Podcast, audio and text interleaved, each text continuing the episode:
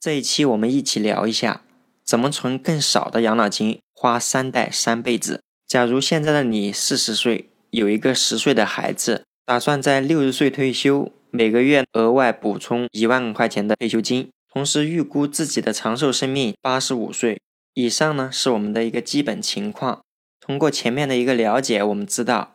现在的你40岁，打算在60岁退休，预估的长寿生命85岁。其实从这些年龄来看，我能说只有我们现在的年龄才是真实的，其他的年龄都是预估的吗？其实你想一下，我们是一定要在60岁退休，还是希望在60岁退休啊？那好，现在的你过去已经积累了一些财富，我们要做的就是在退休以前努力工作，让我们的小钱变大钱，越来越有钱。前面有提到，我们打算在退休的时候存下300万的养老金，我把它写在这里。首先请大家思考一个问题，那如果我们在60岁以前把300万给存够了，我们能不能对自己好一点，提前退休呢？那如果我们60岁了，这笔钱还差一大截，甚至还少了一个零，那我们是不是要得继续工作，退而不休了？所以我们有没有发现，我们什么时候退休其实和我们没有多大关系，政府也没有多大关系，主要看的是我们在退休的时候这笔养老金是不是存够了。所以有钱任性，提早退休，没钱认命，退而不休嘛。现在想象一下，你已经60岁了，恭喜你，人生大赢家。60岁的你已经把300万退休金给存好了。但是我们人生不能重来，我们的钱肯定也不能乱花乱来啊。60岁的你，300万的退休金，你打算把它放在一个冒险投资的地方，还是放在一个安全保本的地方啊？是啊，我们很多人想的都是放在一个安全保本的地方。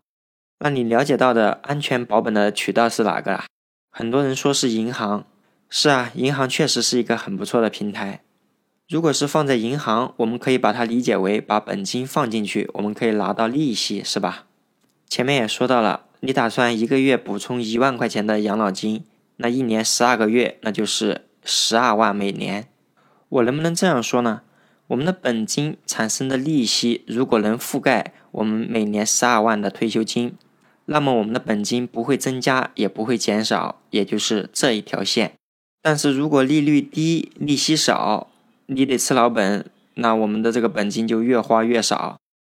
如果利率高，利息多，利息花不完，滚入本金，那么我们这个钱就越花越多，也就是这一条线，是吧？这里有上中下3条线，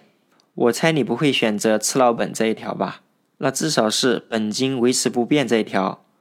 本金越花越多这一条线当然就更好了。而未来我们想存的这笔养老金，这个趋势怎么走是由什么决定的呢？就是和我们的利率，就是说利息有关系了嘛。我们前面有多期节目和大家在沟通，达成一个普遍共识，未来我们的利率都在下行，所以我们及早帮利率踩住刹车，锁定利率，是不是就非常重要了？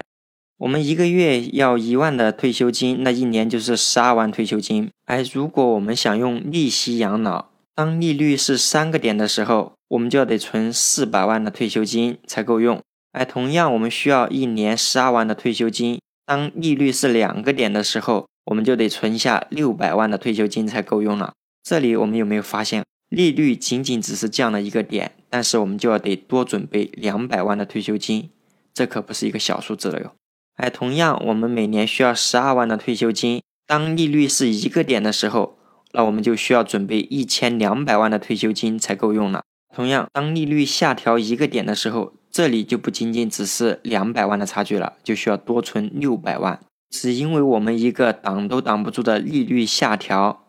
而我们每年呢都需要有12万的生活费，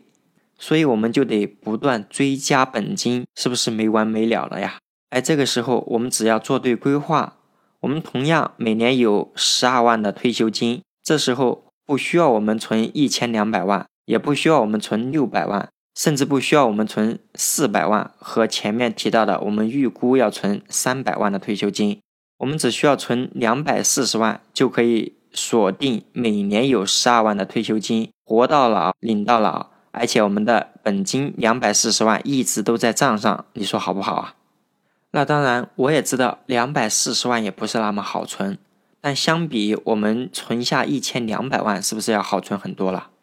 ？240万如果放在一个点的工具里面，那一年只有2.4万的利息，你发现没有？好存的240万，2.4万的利息却不够花，好花的12万，但是1200万却不好存。今天我们只需要放对地方，做好规划，我们好存的240万就可以终身锁定每年12万的养老金，你说好不好？前面我们了解到，你有一个10岁的孩子，如果这个计划做在孩子身上，那他就不仅只是领我们一代养老这么简单了。我们领完自己这一代养老，孩子可以领他的2代养老，孩子领完了之后，这个本金240万还会留给孩子的孩子，也就是我们孙子辈。所以你是打算存更多的300万的退休金，可能只能花自己这一辈子呢？还是选存更少的养老金，花3代3辈子呢？是的，你也想选第二种，因为你现在40岁嘛，也很年轻。我们240万可以分10年存，每年就是24万。